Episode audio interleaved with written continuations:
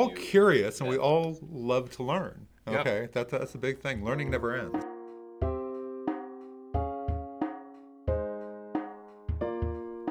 Hello, I'm Jim Fox, and welcome to the Luminnovation Podcast, where we shine a light on innovation, creativity, entrepreneurship, and the creative people who make our world a better and more interesting place to live.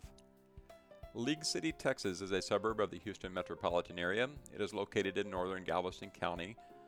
The downtown area is lined with huge 100 year old live oak trees whose large overarching limbs form something of a tunnel as you drive down Main Street. Just on the western end of the Oaken Tunnel, next to the railroad tracks, is a nondescript blue and white building. There are no big flashy signs in this building, and in fact, what signs that are there are small and nearly impossible to read from Main Street. But if you turn south on Park Avenue and drive a hundred or so feet, you'll see a tiny sign hanging on the side of the building next to one of the doors. The sign simply says Suite Number 120. 144 Park Avenue, Suite 120 in League City, Texas, is the home of Creator Space. Creator Space is just one of hundreds of such places that have popped up around the country in recent years. Hidden in the back room or basement of your local library, or perhaps in a small building on the local college campus, or perhaps even in that nondescript warehouse looking building just off Main Street near downtown. To be honest, the plain metal and glass door labeled Suite Number 120 doesn't really seem all that welcoming. But let's try something new. Let's go inside and explore.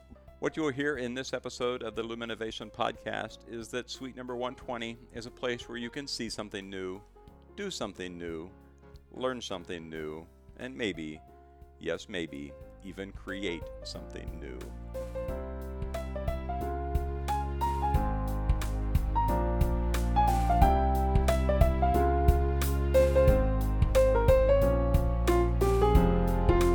Welcome to the Loom Luminnovation Podcast. We're here at the Creator Space in downtown League City. We're here with uh, some of the members and some of the folks that run this place. Hello, Brian. Hey, how you doing? Doing fine. And Jared? Yes, sir. Hey, and how about David? Hi, I'm David. doing well. Doing fine. Uh, tell us about the whole Creator Space you've got here. What? You know, give us the quick rundown of this Okay, place. I've been here longer than anybody else has at at this point. So we started about six years ago uh, at the back of EPO, which is um, a, legendary small electronics shop in, in Clear Lake. Uh, and it was a bunch of people with really bizarre hobbies got together and decided to, to share them with each other and troubleshoot each other's stuff and a lot of show and tell and uh, we grew from there and uh, we've had a couple places in between and uh, earlier this year we got to this wonderful space in league city thanks to the city so Very cool. Yeah, I remember you were starting out at uh, EPO, and uh, who knows who's listening to this thing? And you know, someone could dial dial in from Maine or something. EPO is a um, small, locally owned, kind of a Radio Shack on steroids, a surplus electronics place, and they've been around for decades. And they were nice enough to provide you guys a home for a little while. about three years um, we were in the back in the, the warehouse in the back two nights a week. Um, they let us put build up storage shelves for keeping our, our stuff. They we got to use their tools and um, we were basically their tech support. When people came in with you know, problems that they were having with stuff they bought there or stuff they wanted were trying to do they would go like go talk to these guys on tuesday. They'll answer all your questions. And so um, that that was the majority of our membership for a while because we've all shopped there. We've all done stuff Yeah. there. Great. Jared, how did you get involved in this? Oh yeah, actually, uh, I learned about Creator Space through the uh, local library, Freeman uh, branch, and uh, they had a, f- a monthly uh, meeting of uh, 3D printing enthusiasts, and so they come and show off cool things that they printed or get people into it, and a couple of the members were actually there. Uh, currently, uh, oh, it was at the time it was our uh, treasurer and our secretary were there. Uh, so they were like, "Hey, uh, if you like this kind of stuff, uh, come and check out Creator Space. It's uh, we got all kinds of neat things." And so I went the very next week uh, to one of the open houses, and I've only missed I think two weeks since then. Uh, that's I was good. oh yeah, no, I was uh, so enthusiastic about it that uh, the moment a uh, board membership uh, was actually available, uh, I applied for that, and now I'm the director of public relations. Very cool. Getting involved not only as a member but as an organizer and a helper. That's uh, it's definitely good. That's sometimes a thankless job, but I'm glad that there's people out there doing those jobs and keeping the organizations running. Yeah, well, uh, makerspaces are amazing places that most people don't hear about just because of the fact that there's so many, you know, engineers and you know people like that that aren't necessarily good at getting the voices heard by people outside that not, aren't in that community. That's right. It's a little bit out of their skill set to do the, the PR and the advertising and all mm-hmm. of that. W- w- Most of us would much rather get our hands dirty and go build something as opposed to go and tell the folks about it. Exactly. That's why the membership. But when I started, the membership had been about the same for a very long time. Yeah. Brian, how did you get involved in this? Yeah, uh, so it was. I was not one of the founding members, but it was back in the back in the EPO days. Yeah, I went in to buy you know some strange electronics component, I'm sure, and just saw a flyer up for a makerspace in the back, and I'd heard about makerspaces, of course, and I was really excited to have one. So yeah, that's I got involved back then. Uh, and back at that time, my kids were so young, uh, you know, I couldn't get me as involved as I would have liked to have been. But yeah, more and more involved over time. Um, I was an officer for a little bit. Decided I didn't want to be involved that much. then uh, not an officer, but I uh, yeah. Anyway, so I, I love I love being here. I love being part of the space and been part of the migration to all our different locations. And it seems like each time we've moved around, you know, we've kind of broken into a new circle. Like people found us that wouldn't have found us before for whatever reason. Yeah, that's that's uh, that's kind of always a neat surprise when something new comes around. You end up going through a little bit of a hassle or getting over a hurdle, and then guess what? A whole new opportunity opens up. So, very cool. I'll open this up to all of you guys. Anyone that wants to jump in, uh, kind of describe to the folks what is the maker movement that's kind of taken over the last ten or fifteen years, and then why does it matter? Why is it important? Why why is culture and, and America better for this? Well, Dave's got a really good spiel on this. Okay. Okay. Basically, it's easier to do this stuff than it's ever been in the entire history of humankind. Um, you know, even 10 years ago, uh, you had to be an electrical engineer or a software programmer or, you know, or a skilled tradesman to do most of the stuff that we do here. Uh, but with the advent of YouTube and the internet and cheap stuff from China, basically anybody can do this stuff. And that's one of the things we try to do is demystify the technology. A lot of people go, oh I, I, I can't do that stuff. That's too hard. And it's and it's not. Um, it, if there's anything you want to learn how to do there's a whole series of youtube videos. The hardest part is picking which one is the good one that you want to watch not finding one. Um, and I, I was telling you earlier, I retired from NASA, but a lot of the projects I was working on, w- the equipment was so cheap because I was using Arduinos and and and little, little yeah, I was paying for stuff out of my own pocket because it was easier than going through procurement, and I realized I didn't actually have to show up to work to do this stuff, so I retired.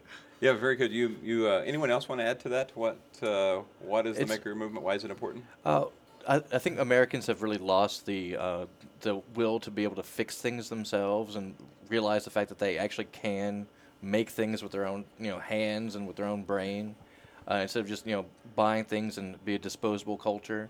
Uh, you know, makerspaces are all about you know repurposing things, uh, doing things that you didn't think were possible, uh, and bringing back lost techniques that we don't even use anymore. That's yeah, that that's a fair input. You're right. We, uh, I mean, we're not too many years removed from having uh, TV repair shops that now basically no longer exist. I think just even a year or two ago, there was one here in League City, right along this road, that I don't think it's in business anymore. Um, maybe it's over on Highway Three, but but yeah, the, the idea that uh, you know things are kind of more or less disposable now. When the radio or whatever stops working, you throw it out and you go buy a new one. Yeah. Uh, it wasn't that way, you know, just a few years ago. Absolutely. I think also along that line, you know, that's when things broke, we fixed them partly because they were, you know, too expensive just to do that. so, uh, and now it's, you know, I think as an opportunity, right? For so I grew, I happened to grow up on a farm, so stuff was always breaking, and you had to fix it. Uh, too, you know, it's too too long to go to town and get a new part. Uh, but you know, and when you grow up, you think everybody grows up the way you do when you're still a kid, right? And then become an adult and like, wow, you know, a lot of these people maybe never had that opportunity, or you know, in League City, uh, maybe you know, or surrounding area, Clear Lake, like David mentioned, NASA's here. I, I work for a contractor for NASA, but most people maybe don't have the opportunities they would, adults and kids, to just get in and, and try something.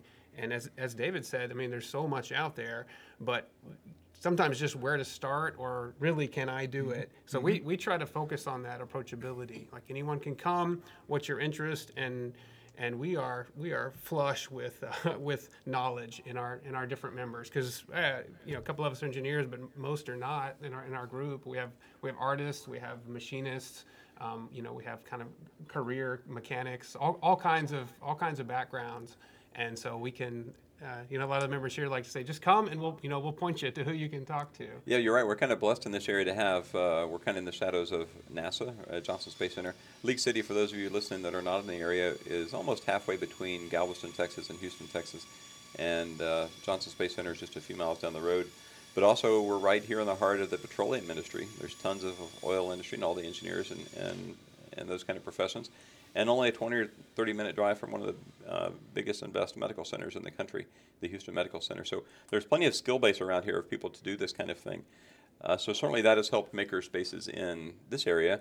But there is any idea of what may have caused the makerspace movement to kind of come to being in the last few years countrywide that are maybe not in the shadows of Johnson Space Center or, or the oil industry? You know, things like 3D printers are way cheaper now. Uh, laser cutters are affordable that a person could go buy one of those and put them in their garage. Any thoughts on those kind of changes that have made it possible? Well, other than the fact that uh, things have been getting uh, much cheaper, uh, 3D printers are a quarter of the price they were just four years ago. Uh, One one of the- the things with 3D printers, I think that's one of the things that kick-started uh, the maker movement across the country, is the patents ran out. Okay, before that, 3D printers were around for like 20, 30 years, but they were like $20,000 pieces of equipment and uh, didn't have anywhere near the resolution of a $300 printer today.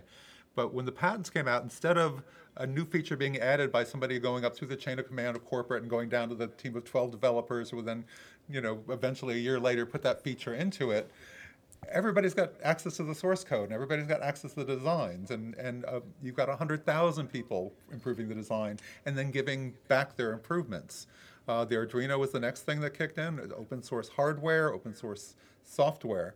Um, so anybody can copy an Arduino and they don't care. And all of that kind of married with the internet where we can share data and Yeah. lessons Yeah. learned instantly. Uh, you know, someone in New York could be playing with a 3D printer, and within a minute, the person in LA could take those same lessons and, and improve their 3D Yeah, printer. but it's the lack of intellectual property and the sharing uh, of, of what we've done, the sharing of designs, the sharing of knowledge, you know, and, and the, yeah, show and tell. Yeah, and uh, you know, one of the parts that uh, a lot of people tend to uh, underestimate is the fact that uh, during this time period, you have a lot of baby boomers that are retiring and have free time in their hands and have all these skills that they've developed over their life that they want to give back to the other people and make sure it, they aren't lost.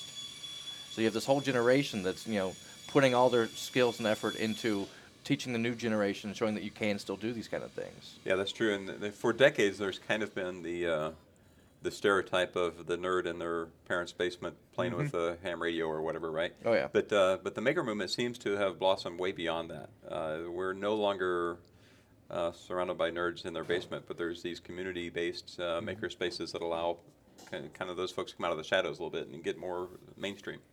Certainly. And what's great is you, you know, you, you we draw in from the diverse community. You know, we mentioned the backgrounds of our members, but that's more than true for kind of new people coming in, especially our new members. Like our membership has almost doubled since we moved here four months ago. And you know, most of those new members are a lot different than our previous members. A lot of them, And that helps, yeah. Oh yeah, mm-hmm. it's Yeah. great, and it's exciting to see those see those new interests come in. Absolutely, yeah. The, the interaction between inventors of all different types of skill sets and, and skill bases here in one workshop allows collaboration that just wouldn't be mm-hmm. possible if we were all working individually in our own basement. Yeah. Yeah. So you know, some guy comes in and they're they're really strong in electronics, but they don't know how to put a bolt together, right? So you you get teamed up with a mechanical engineer or a mechanical hobbyist, and before you know it, you're making a robot. Oh, yeah. And Yeah, so right. th- I think that's one of the, the, the things that uh, possibly even differentiated us is that mo- when we first started, most of the people already had workshops at home. Nobody needed to come to Creator Space to work on this stuff, but it was the community of people. They didn't be Yep. able to bounce ideas off each other or just show off the, the cool stuff you just did or ask questions. Like, I know how to do the machine, but I don't know how to do electronics. I know how to do software. I don't know how to do anything else. And, uh, you know, that the community is actually what Creator Space is about, not the tools and not the tech. It's it's that that sharing. Basically, I think if we all just ran into each other in the supermarket, we would never, or a bar, we would like never become friends or never become colleagues. And, and but somehow this has brought us all together. That But now you're some version of a teammate. Yes, Uh, yeah. So imagine like a basketball team playing or practicing with five individual practices for each forward guard Mm-hmm. center, but uh, come together as a team and you can do things uh, you know, that you Mm-hmm. couldn't do individually.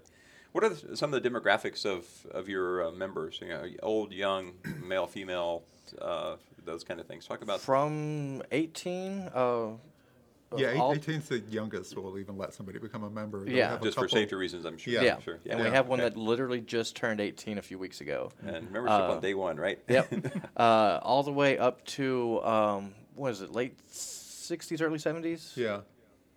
So uh, across the board, uh, we're getting uh, the new space is attracting more younger members. Oh, that's a good thing. Uh, yeah, so we're getting um, cosplayers from the local community and things like that Mm-hmm. uh, coming in, um, and people that are you know just kind of just finding us. It's it's really neat.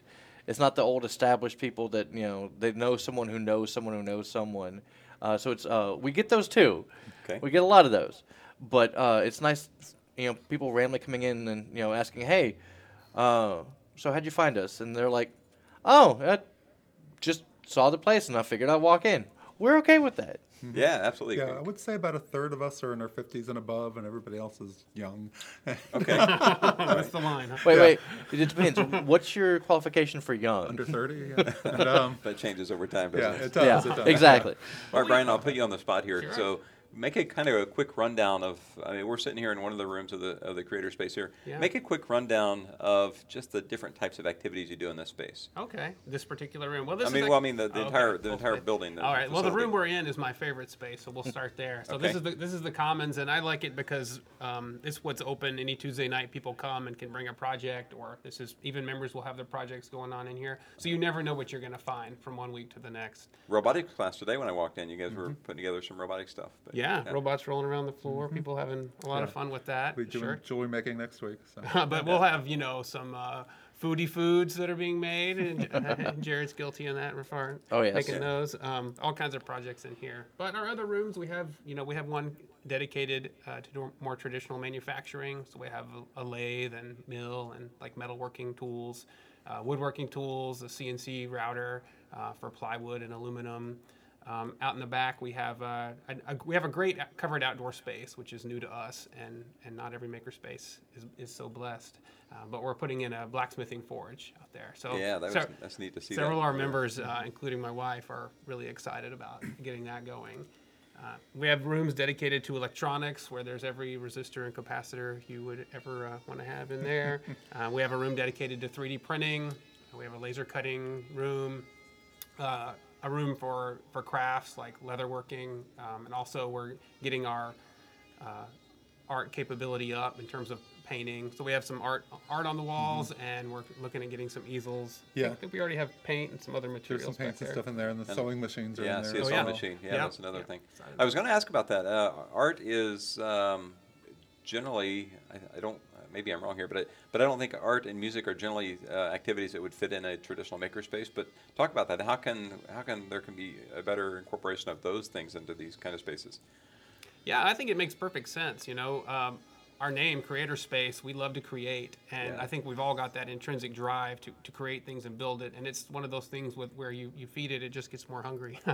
um, and so we love creation and creative, you know, creating in all realms, and including including the arts. So we have we do have things that are not, guess, on display here, but Um, most of them are in the, Yeah. the, the lounge. the lounge, but we have lounge we've area, had too. sculptures and again with blacksmithing, there's a lot you can do. So I'm just I guess those are some of the the interests our, our group has right now. It makes a lot of sense though. I mean, the creativity that you come up, the creative mind that comes up with a beautiful art piece is very similar to one to solve some problem. Right? Yeah, and I, I can even imagine what we're doing right here with audio and video production. That uh, you know you could get a few people that are interested in having you know room dedicated for Oh, that yeah. of how to do. Yeah. Certainly. We, have had people ask about it. Yeah, Yeah, so that's- that's, a possible. Yeah, that's a definite possibility in the future. Um, there's a lot of tech and art. There's a lot of it's a lot of the same sort of mi- the way you frame things It in is, your yeah. mind. It's like what problem am I trying to solve? How do you? Most artists, how do you work around the medium you're working with? Paint, you have to do certain things, Yep. and you can't do others. Sculpture, the same way. Sewing, it's got its own things. Uh, sewing's got a whole lot of tech, actually. You ever been to the quilt show? Half of it is just machines. Oh, it, it's Yeah. amazing how complex some of those home machines can Yeah, get. It's, yeah, it's crazy. Um, but we're actively that it's something we're we're intentionally doing. Is trying to get more artists and, and stuff involved. Uh, speaking of which, next month uh, is actually going to be music making month, uh, Yes. September. oh, nice. yeah. Okay. Uh, so we're going to be making instruments and making music and you know that kind of thing. Circuit bending. Wow. Did you hear that, musicians out there? Uh, get a move on to League City. Come check this place out. That's really Mm-hmm. good. Why? Uh, so speaking of that, so music could be a good reason to come and be involved next month. But Mm-hmm. what what is the typical reason why a new person walks through the door? What are they looking for? What's the what's the typical want uh, of, a, of a new customer? Is there a typical? Uh, no, Really. honest, honestly, the typical thing that uh, I see people coming through and wanting is more of a place where there's people like them, Okay. Uh, where they feel like they're not the outsider anymore.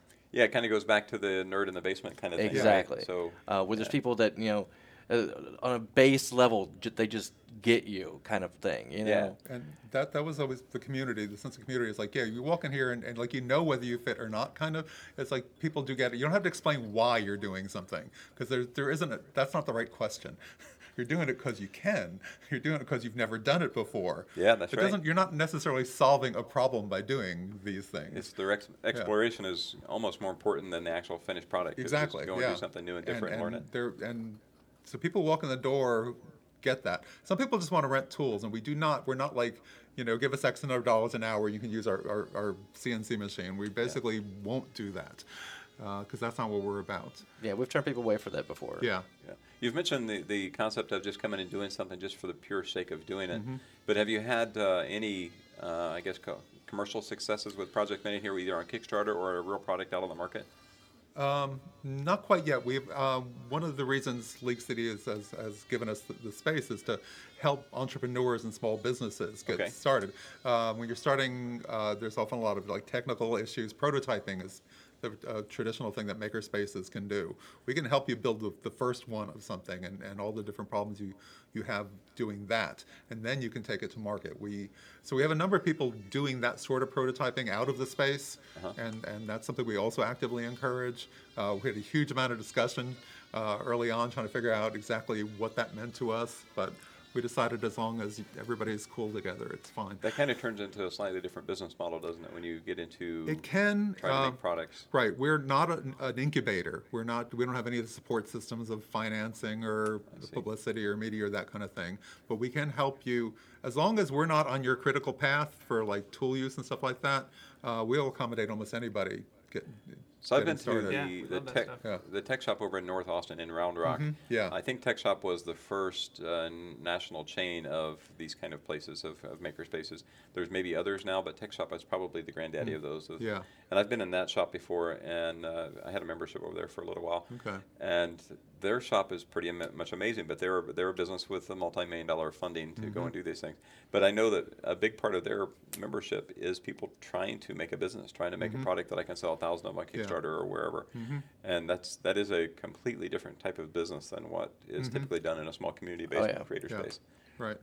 Yeah, but as you know, as David mentioned, we do have those that are pursuing their prototype, and we, it's not our, it's I guess it's not our bread and butter, or we, I guess we, sh- I should say, you know, we don't have any paid staff. We're all volunteers. Yeah. So as we're- as volunteers are ready and available, they, you know, and interested, then Yeah. yeah, they'll help you out. Well, we One- do- One, one of the things I, met- I often say, we're full of free advice. Yeah. there you go. How do you think the uh, Kickstarter movement in the last, I don't know, five or ten years, however long that's been going on, has kind of boosted you guys, and not just you, but the other groups in the country like you? The Kickstarter has provided a market for products that can be made in these kind of spaces, uh, or at least at a generic level, they can be made in these kind of spaces. How do you think that the Kickstarter success uh, has helped you guys specifically here and then nationally? I think, um, again, it isn't particularly our business model. Um, we're, we're focused more on community than, than things. Uh, so we haven't really done, I don't think anybody here has done a Kickstarter um, or has really actively played in that space. Um, It's more the general, you know, I think it changes the culture. To That's be what I'm where, getting at. That's to what be I'm where getting at, I have yeah. this idea for this thing. I can either call the late night infomercial and try to patent it, you know, from the jumping monkey guy, or or they have try those? to get a, you know, knock on doors of all these companies, right? Yeah, So, so it used, that used to be the model, but now it's yeah, you know, Joe Maker can in his creator space or his maker space can go build the thing and now you know get a campaign going see if there's sufficient interest so yeah, that's that's kind of that's exactly what I was trying to get at. Is you know, ten years ago or fifteen years ago, uh, if someone had uh, the world's greatest idea of, of how to make something or how to how to sell a million of something, there was no viable path for an individual to go and do that. They didn't have the money to start a factory. They didn't have the money to go make hundred thousand of these things at a factory. Uh, but Kickstarter's now opened up doors that that have now provided the, the you know the way to do that, Mm-hmm. and so that kind of mindset gets changed, and then that Yep. I think probably drives memberships to to Mm-hmm. places like this. I think it's Yeah. enabling in general, right? You, Yeah. you just see that and you're like, well, you know, I'm whatever. I'm, you know, young woman, young man, and I have this idea. How could I possibly, and no funding, how could I do this? But it just changes the whole mindset of anyone. It's, you know, what we love, the thing we love to push is anyone can do this, right? Yeah, And, absolutely. and that is, that is our platform is accessibility. So if you've got an idea for a Kickstarter, we'd love to, love to hear about it, right? And Very help you good. out with it. Yeah. Yeah, that's that's uh, Kickstarter is just such an amazing venue. I could Mm-hmm. I could make a whole show about uh, Kickstarter experience. Um, but you, you mentioned en- enabling uh, new skills and, and such in, in uh, members and people that walk through the door. Talk about some of the classes you guys offer here and how that works. Okay, um, we're, we're relatively new to classes. Okay. Uh, we've only done really a handful. Um, we've done soldering, uh, Arduinos, um, la- machine lathing, um, Laser. artistic uh, laser cutting. uh, I had to put in the artistic there. Um, and we actually currently are in the middle of a uh, robotics course. We actually build a small avoidance robot uh, from bare bones scratch using an Arduino. Um, in the future, we actually have uh, a class coming up on uh, making jewelry using uh, computer parts. And uh, if everything works out, I'm going to be reaching out to a lot of local artists and machinists and stuff like that as soon as the forge is finished uh, to actually start bringing in external people to do classes as well. Oh, nice. Okay, get trained professionals to come in and. Exactly. Okay, very Yeah. cool. Are there any other classes that are maybe on your radar that like that one you don't quite have the, the capability to do now, but you may in a month or two? Are there any other classes that are on the radar? The, the, one, the ones we do repeatedly are the Arduino class, the laser class, and stuff like that. Uh, 3D printing is that through both mo- 3D modeling and 3D printing are classes we're going to probably have to have in the, in the near future. Another one that we're getting a lot of requests for is like soldering and, and, and jewelry making, um, as opposed to soldering for electronics. It's, That's a it's- completely different, different Yeah. thing. I've done a little bit of stained glass in the past, Yeah. and then I'm an Yeah. electrical engineer, and me, I know So how to the solder, little so it's a s- completely different. Yeah, so it's different- a silver soldering. So we're looking We for actually have a somebody. couple people that want to do a, Yeah. uh, teach a stained glass class that I've talked Yeah. to. Yeah. Um, We've also had several software classes, right? We had an um, Oh. Autodesk Fusion. Yeah, so the 360 3D class modeling recently stuff, the for CAD 3D stuff. modeling. Uh, we probably will actually be doing a Python class. I'm getting a lot of requests for that now. So maybe like an introduction to programming in Py- using Python. It may be more advanced than that, but um, I got a lot of people who, yeah, are not comfortable with keyboards and, and would like to learn how to do that. So So how does so let, let's say that there's uh, um, Joe Lunchbucket America walking Mm-hmm. down the street, and uh, he has no experience in these things, but he decided, you know, today is the day I'm going to learn how to solder. How do Mm. they? How does that process go for a brand new person to walk in the door and uh, walk us through that? Okay, um, one of the reasons we didn't do classes beforehand is that it, um, it wasn't necessary. We did demonstrations and works, workshops and things like that, but you know, when you take a class, you want to learn something, so you have to have a deliverable at the end. Um, some people want classes, okay, which is the main one of the main reasons we did. Also, it's a revenue stream. Um, but you can ask somebody who knows how to solder. That's the thing, you- you know. And there's a bunch of people who, are, and almost everybody here will take the time to, to walk you through the basic steps of it. Uh, they'll either do it one on one, or it ends up basically if you're doing something, people walk over and are like, "Hey, what are you doing?" And then next Yep. thing you got lots of people helping you learn how to do that.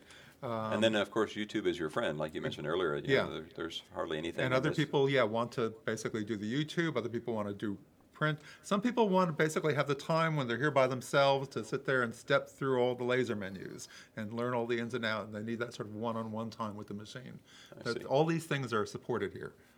Yeah. Yeah, soldering's, soldering's a great example though because yeah, just uh, if you want to learn soldering here, just show up on a Tuesday night and ask. Yeah. and, and that's you'll, something you'll you learn can to solder. you can learn at least at a basic level in 20 minutes. You know, There- there's some more Mm-hmm. Right. things that could take longer to learn, but at a very basic level, you can solder two resistors together and learn how to do that Exactly. in 15 or 20 now minutes. do a sheet of LEDs and Right, right, So yeah. Just keep doing, yeah, keep Yeah. practicing. You'll get better. We keep saying Tuesday night. That's because that's our open every week. Every Tuesday night at seven is our open house, so anyone can come for free, tour the space, and yeah, if you want. And that is just is do some 7 p.m. We have had people show up in the a.m. 7 p.m. Yeah. Tuesdays. I'm not awake at 7 Right. a.m. The rest of the time is members only. So, uh, would not, um, basically you have to be a member to use the tools and, and the stuff. But You on do Tuesdays, not have to be a member to take the classes, though. no. no, not at all. Uh, Actually, I was going to ask that. That's I'm, I'm glad you threw that in. It could could someone use this as a viable way to change careers? Let's say that they've been a uh, I don't know a salesman at the 7-Eleven for 20 years, and now they decide I want to be uh, a technician. Um, could they actually come in here and over a period of six months or a year actually learn enough skills to actually change careers? Uh, we don't do certifications. Right. But yeah, I think I think it's a great place to test that out, right? It's like I may Yeah. I, I really like all I'm hearing about Internet of Things, for example, and and, and Arduino's. Uh, how am I going to see if I really want to do that, and you know, kind of draw energy from that? Yeah, show up, you know. And it's a very low ri- low risk to, Right. way Yeah, to learn that, low right? It's, it's more the other way. Do I have an aptitude? Do I have an enthu- a passion for this? Have I never done it before? How would I know? So you get to play with these things and try them out, and you might find out you hate electronics. You never want to do that, Oh, which yes. saves you like a couple years of, of going to school. Or you love it, but you want to keep loving it, so you keep it a hobby and not your job. Yeah. where you might start Yeah. hating it. But you hit on something there that, that my involvement in First Robotics over the years, I've I've uh, learned a bit too. Is that you know we'll bring students in and teach them how to wire a motor or whatever it is we we we subsystem those students are working on.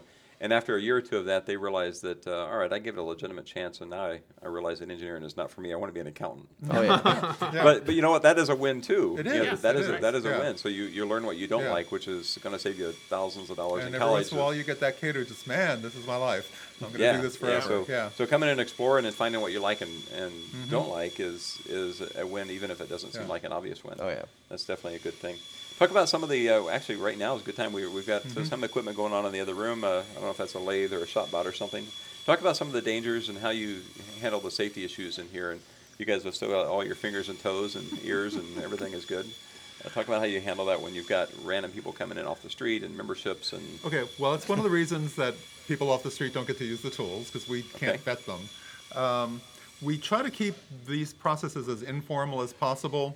Um, so we don't have a formal way, like I want to use the lathe, you know, how do I go about doing that? That's one of the main questions. So you sit with somebody who knows how to use the lathe, it. and they will basically help you learn how to do it or you know we've had I had one guy I, um, who was actually one of my students was like never let him near a piece of, of, of moving equipment ever again you know it was like um, but so it's, it's an informal sort of uh, mentorship apprentice kind of thing. A lot of the equipment, like 3D printers, is really hard to hurt yourself. Even the laser, it's actually relatively hard to hurt yourself. You have to work at it.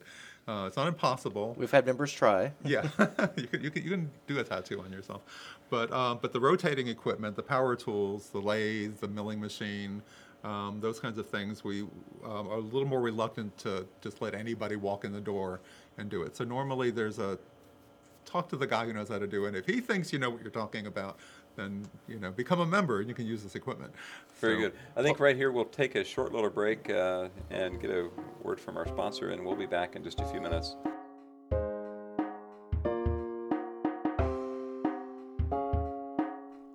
Let's break out of the program here for a few seconds to give a shout out to our sponsor, Puzzometry, the hardest puzzle you'll never solve. If you love working on challenging, unique, and beautiful mechanical puzzles, then you've just got to try Puzzometry. P U Z Z O M E T R Y, Puzzometry.com. They have three different puzzles to choose from, and all are for sale at Puzzometry.com. Check them out. You'll be glad that you did. I want to thank you again for tuning in to the Luminnovation Podcast, where we shine a light on innovation. Now let's drop back into the program where we are talking to the folks at Creator Space.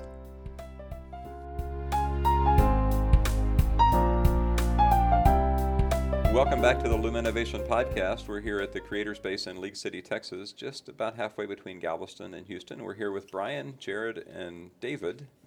And let's get started back in by talking about the whole maker movement. And guess what? We've got a whole event that travels around the country in various different cities to kind of celebrate the maker movement. It's called the Maker Faire, and it's coming up here in Houston in a few months. Um, Jared, you want to tell us a bit about that? Uh, yeah, we're actually the fourth largest maker fair in the country. Uh, it gets bigger every year by leaps and bounds, and this year we actually have the uh, heads of Raspberry Pi will be in town, all the way over from the UK to uh, release their new Raspberry Pi Jam. I like Raspberry Pi. It's really good with with uh, whipped cream on top. Oh, it is, isn't it? Yes. Oh, you're not talking about No, that. You're no, talking no. about the electronic Raspberry Pi. Yes, the mini computer. Yes. Those are cool, but you can't eat them. no, well, you can try, but it, you wouldn't be very successful. Um, but no, they're doing a big reveal here. It's gonna be it's gonna be pretty major. New product coming out? Oh, new product, the Raspberry Nice. Pi Jam. Uh, they were going to release it Okay. over in the UK, but it turns out that the Houston market is actually the largest uh, Raspberry Pi buying market in the US. Really? We just, we just bought six of them this summer for work. So Yeah, like you by- helped out. Ex- exactly. Uh, supposedly by a pretty big margin too. Okay. Yeah. Um, and uh, if you actually go to uh, either creatorspace.org or to the Maker Faire website, just look up Houston Maker Faire. Uh, you can actually uh, buy tickets online, and if you Im- input uh, Creator Space as the discount code, you'll get 20% off all your tickets. twenty percent is a lot of money for those. Do that again. The web website and the code. Yes, uh, the website, uh, our website is creatorspace.org. There is a link there that takes you directly to it to buy your tickets. And uh, you can actually uh, look up Houston Maker Faire. And uh, the top link will you know take you right to the website, and you can order the tickets there.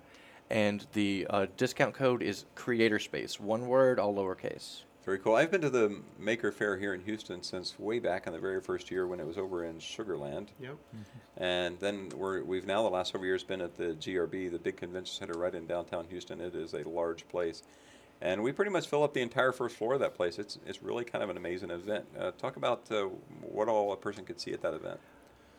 Well, it's all the maker fairs in the city. There's uh, about half a dozen um, scattered around. And, and You mean maker spaces? Maker Maker spaces, spaces, yes, yeah. maker Yeah. spaces in, in the city.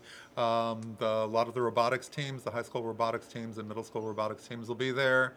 Um, Children's Museum. uh, Libraries. um, a lot of libraries. There's a number of maker spaces in, in, in local libraries, particularly county libraries. But a lot of schools also have um, Houston Community College is a big, big booth. All the Lego people in the city are going to show up. All the different Lego user groups, lugs, and uh, Electric vehicle, like DIY group. Is yeah, there. yeah, yes, and All kinds um, of hands-on. there was a tiny house last year. Yeah, it is, I kind you kind of nailed what I was thinking. That it is kind of like a children's museum on steroids. It's Mm-hmm. so hands-on.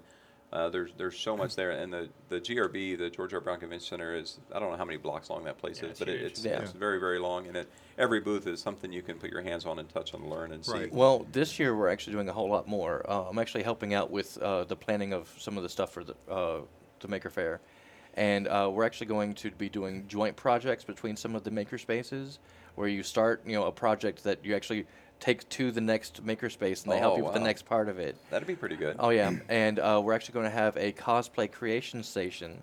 Cosplay is a whole other thing we haven't touched on, but yeah, that, that is a huge part of the Maker Mm-hmm. Oh yeah, Fair as well. And uh, there will be uh, the individual makerspaces will be doing their uh, quite a few uh, short demos and classes throughout the weekend. Uh, that'll be in you know one particular uh, classroom area. There's uh, eight total classrooms, so they're, they're hoping to use them for quite a bit of the space. Very cool. And I, re- I remember, I guess it was last year or year before that I gave a little workshop there on how to do Kickstarter projects. And so uh, there's tons of those as well that people are g- giving demos and g- giving class, you know, sit down for an hour and hear a talk. Uh, there's a lot of talks from uh, comic book, book authors or whatever, you know, Yeah. just they get given an hour long session of what it's like to, Oh yeah, to, Uh, to create NASA those had things. a really good talk last year too. I think they had their moon buggy there. They also, did, Yeah. right? You yeah. drive They, around Oh, yeah. they the had that, yeah. They've, and a lot of NASA engineers there as well. Um, So anything, w- one important thing there, you know, it's, you know, it's a two-day event, and some some two-day events it doesn't you can go either day, and that's probably true here. But there's so much to do. I think it's only a few dollars more to get the two-day pass. I would strongly recommend it. Yeah, and Oh, if yeah. you if you don't live in Houston, I mean, certainly Houston's third or fourth biggest city in the country, and there's tons of people around here. But but with uh, podcast being, you know, who knows where you're listening from, there's a Maker Faire probably within a two-hour drive from you, almost no matter where you live. So look up uh, the websites and, and find the calendar and figure out where, where the nearest one is to you, and Yeah. go check it out. It is such a cool event to go to. Um, what else? Anything else? Uh, kind of visually walk around that building, and what, what are we missing there? There's there's tons of solar things. There's uh, all kinds of different types of 3D printers. You know, some 3D printers that are five or six feet wide. There's also a lot of a small, like entrepreneurial kind of small business um, Yep. booths. Oh, I, well, almost anybody can get a booth there now. They're Oh, yeah, actively soliciting people Yeah. to, to host booths there. Uh, there's a 3D printer uh, company that's actually based not far from here that is going to have a booth there uh, called Gigabot. They do two by 2s R- RE3D, yeah, Yeah. Um, has the, the, the three foot by three foot by three foot um, 3D printer, and then Cosine, Cosine Yeah. Additive is also out of, out of Houston, and they've got Oh a God. Huge. Six by six. Six foot by six foot by six foot build area. Yeah. And I have it on strong authority that the uh, sponsor of this podcast, Puzzometry, will also have a booth there. Very cool. Uh, A cool booth with lots of more hands-on fun there. Yeah. Yes, they, My, that's, my son was at, at that booth for 45 minutes or an hour. I could not peel him away. oh wow. but that, that's just one example of tons and tons of different hands-on things to do at the Maker Faire. Uh, and like you mentioned, the Houston Maker Faire has grown tremendously in the few years it's been alive, and it, it's now top three or four in the country. Yep. But uh, you know, the, there's what is the one in California that is the, The Bay San Area. Diego? Yeah, the San Francisco San one. Francisco yeah. one. That's the big one. But, but there's tons of smaller ones uh, throughout the, the country and other cities. So look those up on the website and, and figure out how to go get them. Uh, you mentioned a 20% off code. You want to mention that one more time? And then do you have an estimate of what it costs with or without the 20% code? What is the general ballpark price for these things? Do you have an idea? I honestly don't remember. It's a little bit different than it was last year. Okay. Uh, but I th- it, any ideas? No, no ideas. Uh, Yeah. 15 or 20 dollars. Something like Yeah, I that. think I think roughly 20 25 dollars, something, Right. something around there.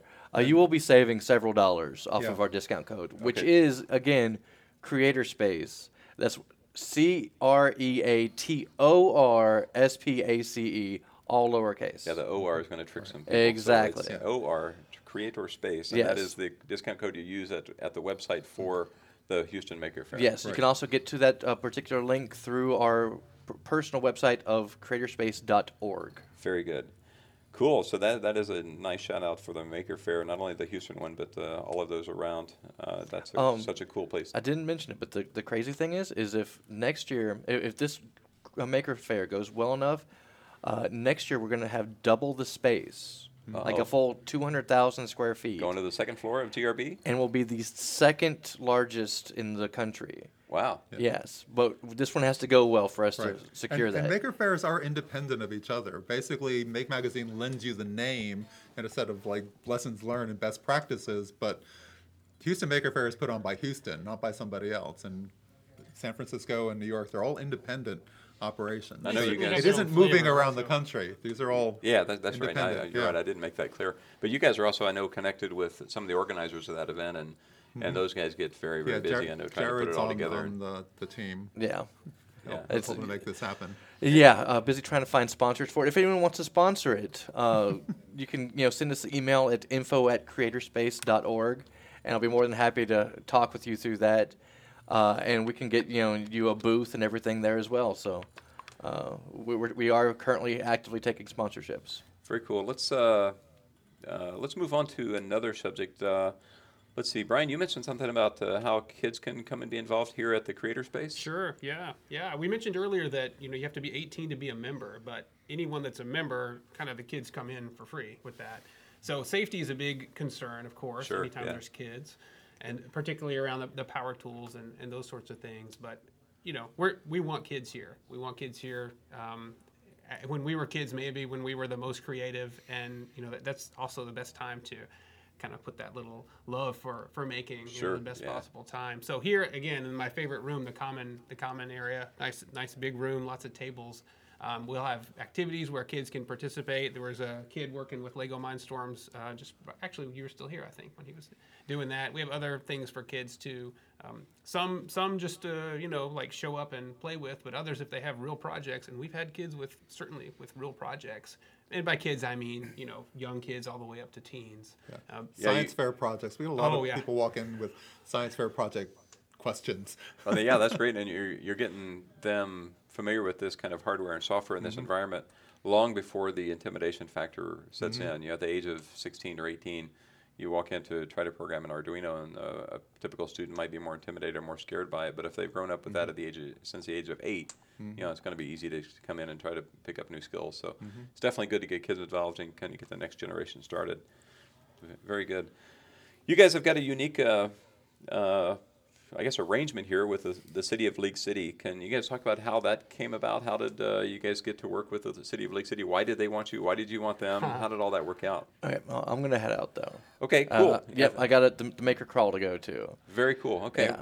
Well, thanks for being involved, Jared. And uh, Oh no, I, I greatly appreciate everything. yeah, thanks. Brian was instrumental in, into making this stuff happen. He was there at the beginning and, and hit all the all the milestones along the way. Yeah, I think it was one of those serendipitous collisions, they say. Um, so what's funny is it was actually so the last Maker Faire, right, was at George R. Brown, and when we were packing up to leave, I noticed a flyer that NASA was having the next meeting there, and it was. And you also mentioned these other industries, major industries in Houston, right, the medical and energy sector. So this conference was one for NASA to share technology with those sectors. So I thought that was interesting. I wasn't invited to the conference, but I went to the conference. Crash the party. Yeah, crash the party. Basically, anybody could show up and you know pay a little bit and walk the floor and see the different booths. So I saw some cool VR stuff, you know, some cool NASA stuff, some things from the other industries.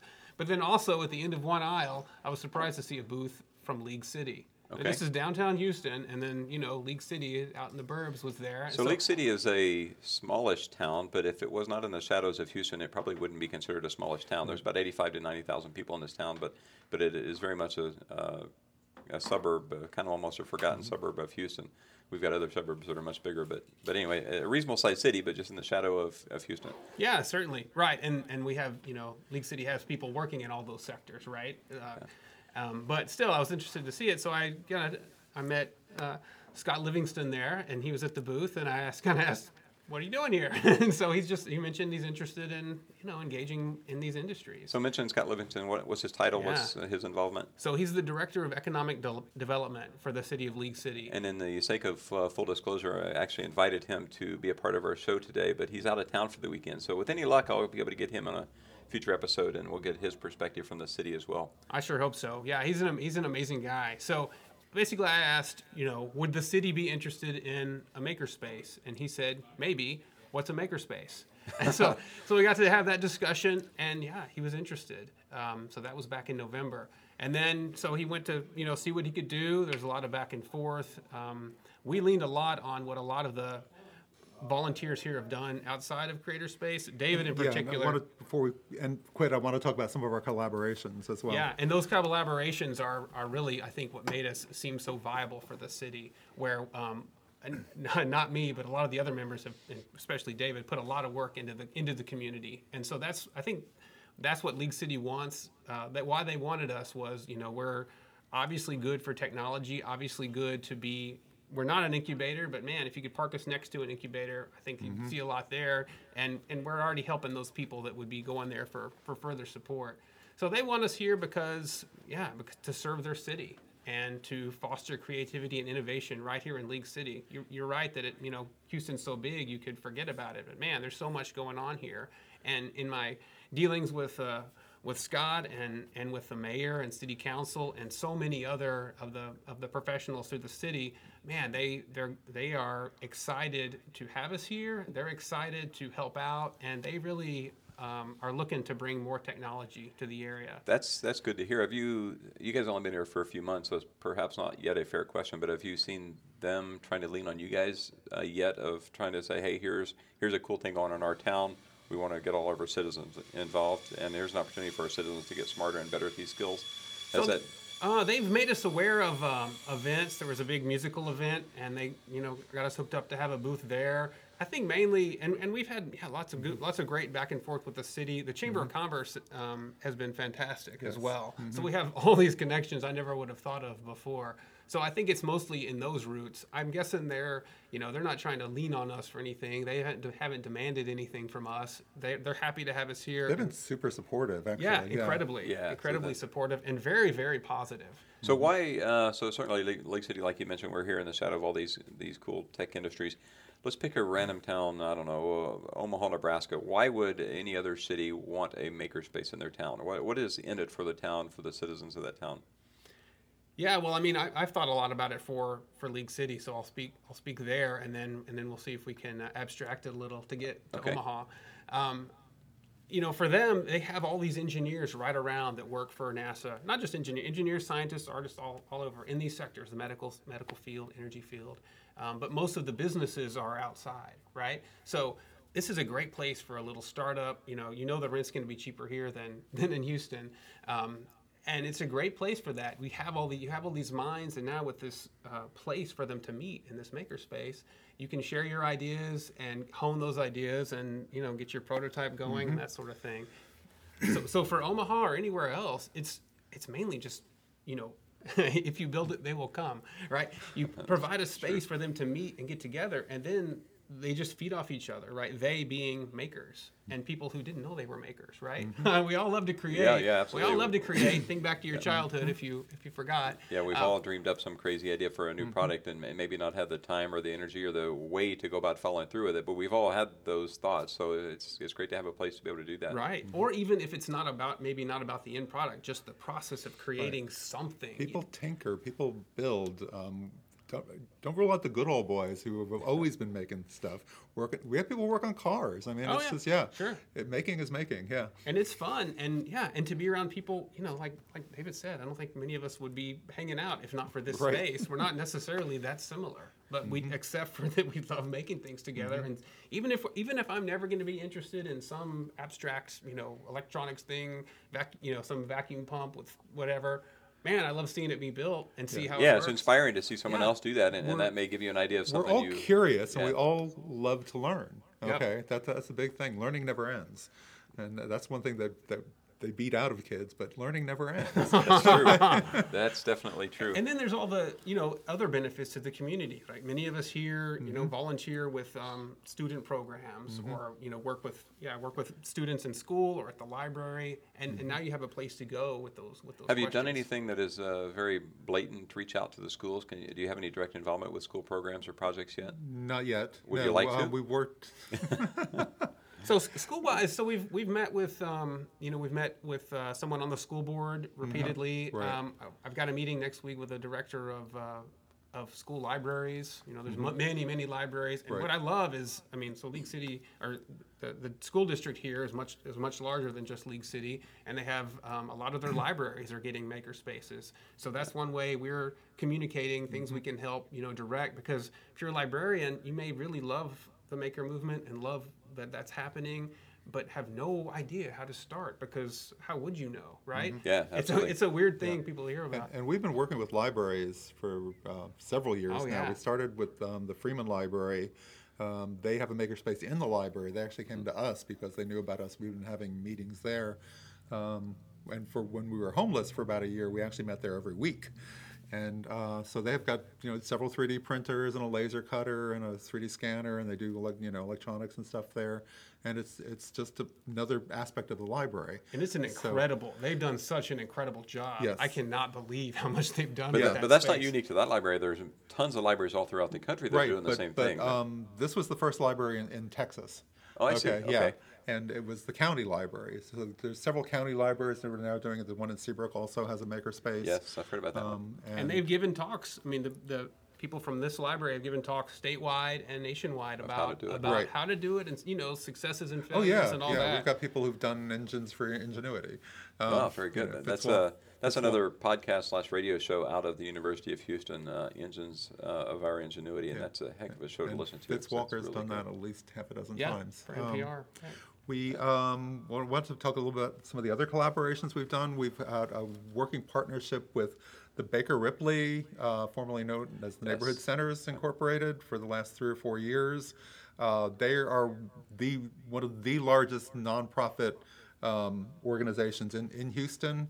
Uh, they probably service 600,000 people a year in, in the city of Houston. They got half a dozen. What is their main charter? What what does that group do? They um, they're primarily focused on the immigrant community, um, recent immigrants, and even second or third generation.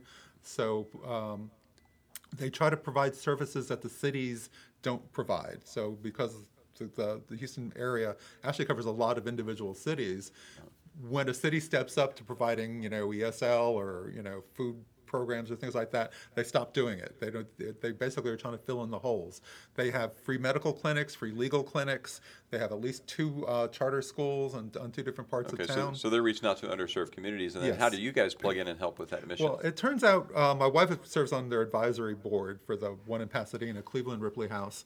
And uh, they ended up with a bunch of excess computers that, that were just in a storage closet and they needed to get rid of. Yeah. Uh, it's like 600 computers, right? well, for, it started off with 80, and then it was like, can you guys use them? And it's like, well, it turns out we can't actually use 80 computers, but we kept a few, and uh, we wiped them, put uh, Linux Mint on it and LibreOffice, So we basically put free software on there, didn't require any kind of licensing. And uh, Mint we chose because it's really easy to use. It does not require you to Google anything to figure it out. And we gave them back, and they get them to people in the community who otherwise would not have computers, uh, primarily people with children in, in So school. otherwise, these these computers would probably end up in a landfill Yep. somewhere, Yes, right? they get, That's they where get- they were going. They get ground Yeah. up, sent to China to be melted down by small children. Right, so Yes. you guys have refurbished them and put them We've back into the homes of the community. over 300 of those at this point. and they're back in the homes of the community in from which yes, they came. and and they're um, they're so grateful and so thankful for having Yes. this, this capability. I, I've been to a couple of people's houses and they've literally built shrines to these computers. The kids know like all about them inside and out. But this is how the kids get their homework and turn their homework in these days. Without that capability, it, it's almost impossible. You're at a huge disadvantage in school. The city of Pasadena had made a commitment to having internet access at the home of every child in the school district. They made a deal with Comcast, so even if you couldn't afford it, you would have internet access. And that's- if you don't have a computer, that's not helpful. Just to be clear, that's Pasadena, Texas, another Yes. relatively small city Yeah. in the uh, outskirts of Houston, southeast of Houston, not to be confused with Pasadena, California. Right. But uh, but yeah, that's that's uh, that's a really neat program. When I heard about that, that we're taking computers that that uh, if you and I had them, we might think they're they're old and and Mm-hmm. and not very valuable. But when they are put in a home that otherwise does not have a computer, they're highly valuable. Yeah. There, there's, there's so many things, even applying for a job, you need a computer, you need internet access for these days. That's your first step. So if you go to the library, they're going to kick you off in an hour because somebody else needs to use that computer. And their child health insurance program for the state of Texas takes at least, th- basically, when you log in, it's going to take you three hours to finish this. Wow. So that means you have to take three days off of work to go to the library. Or do it in the evening at your now the computer you have now in your house. Yep. Yes, exactly. Yeah. And, and again, the neighborhood center has people who will walk you through those So, processes so and that's a hand for it. that's a really good answer to the question we talked about a few minutes ago about why are these uh, maker spaces good for the community, and Mm-hmm. that, that's a great way to do it. I wonder if there are more ways, more creative ways that that the room full of nerds, I use that term affectionately, uh, in in these kind of spaces can turn around and really get a good effort back out of the community in, in ways such as that. Are there other ways that, that these these groups can do that? Certainly, the the uh, laser etching program, laser Right. cutting program. Yeah. right? Um, uh, we applied for a small grant and, and bought a laser cutter to take into the community and teach people how to make art. So we've taken this to, um, again, the neighborhood centers, but we taught 40 kids at least three times, four times, how to make art using the laser. So the emphasis was on creating things. So we give, them, give kids internet access. I watched high school kids stay on task for five hours straight. It was absolutely astounding. Yeah, that's that's really that's And really they all got to, you know, take something home that they designed, and then, you know, yeah. I think it's amazing because it's it's one of these times where I don't think those students would have thought that they would be able to do this kind of thing, Mm-hmm. right? It's just because they haven't seen it, they haven't seen it done before, that particular thing. But now it comes to them. They have the tools there, the people there for five hours. Right. Go through it, and at the end they see it done, and it's Yeah. just that's so empowering and enabling and addictive, frankly, to making. Yeah, we're only like five or eight years removed from our first 3D printer was saw on YouTube online somewhere, and now you know homes have them. One, Yes. one of the students I work with out of Baytown has got a 3D printer in his house. Uh, Most schools have got them now, and we're only a few ways, a few years uh, past when that that was just not possible. So all Right. of this technology being brought into the hands of One of the exciting things we did, um, we brought a bunch of dead computers and dead printers to this high school group and gave them screwdrivers and told them to rip them apart and save the good pieces.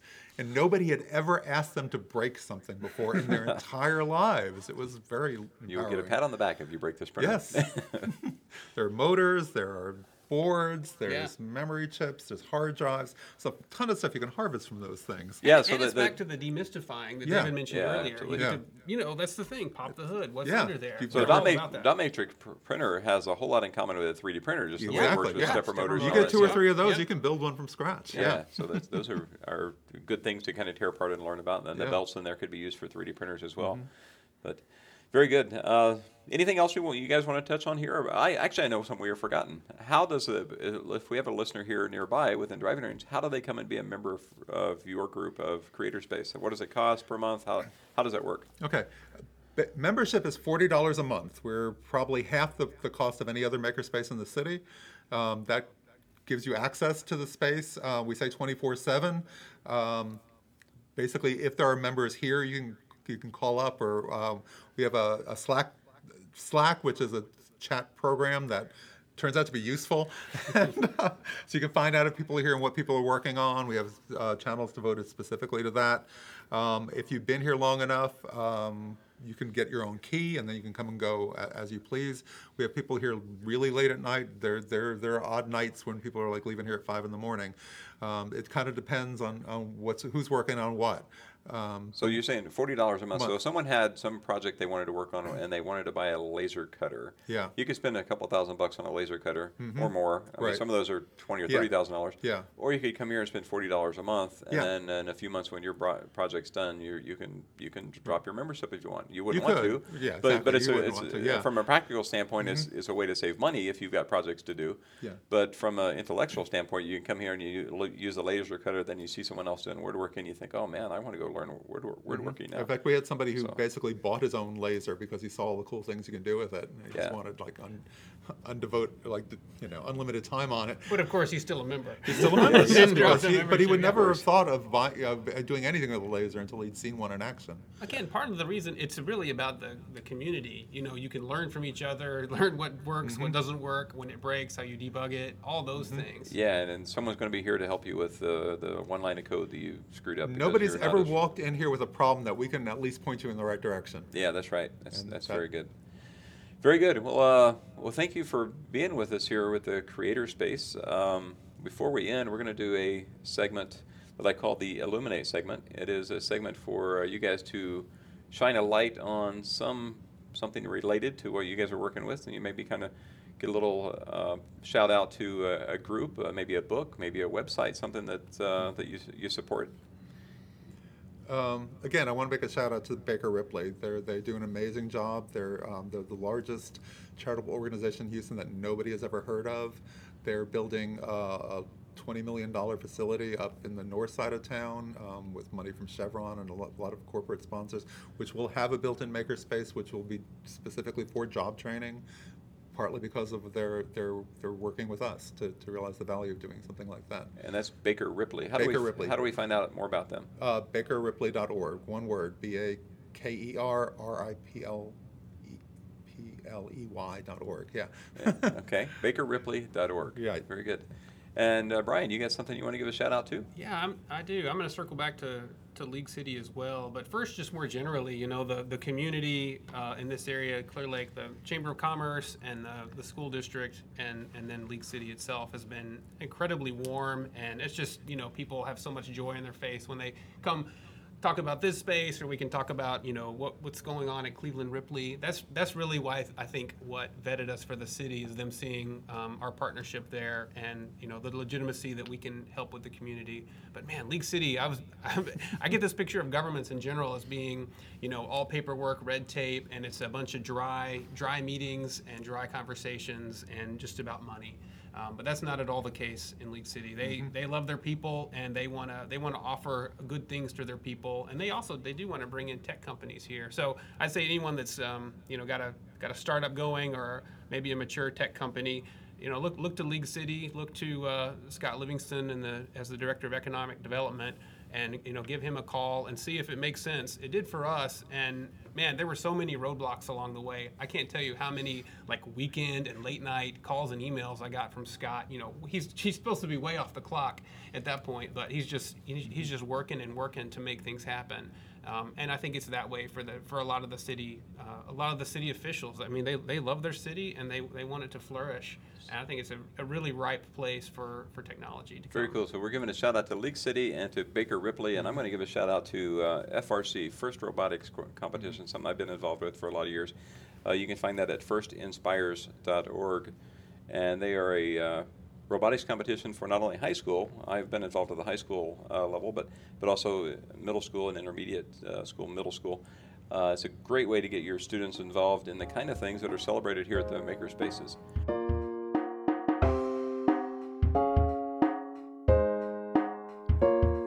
And that's the story from CreatorSpace here in League City, Texas. Check them out at creatorspace.org, C R E A T O R space.org. I'm Jim Fox, and thank you for tuning in to the Luminnovation podcast, where we shine a light on innovation, creativity, entrepreneurship, and the creative people who make our world a better and more interesting place to live.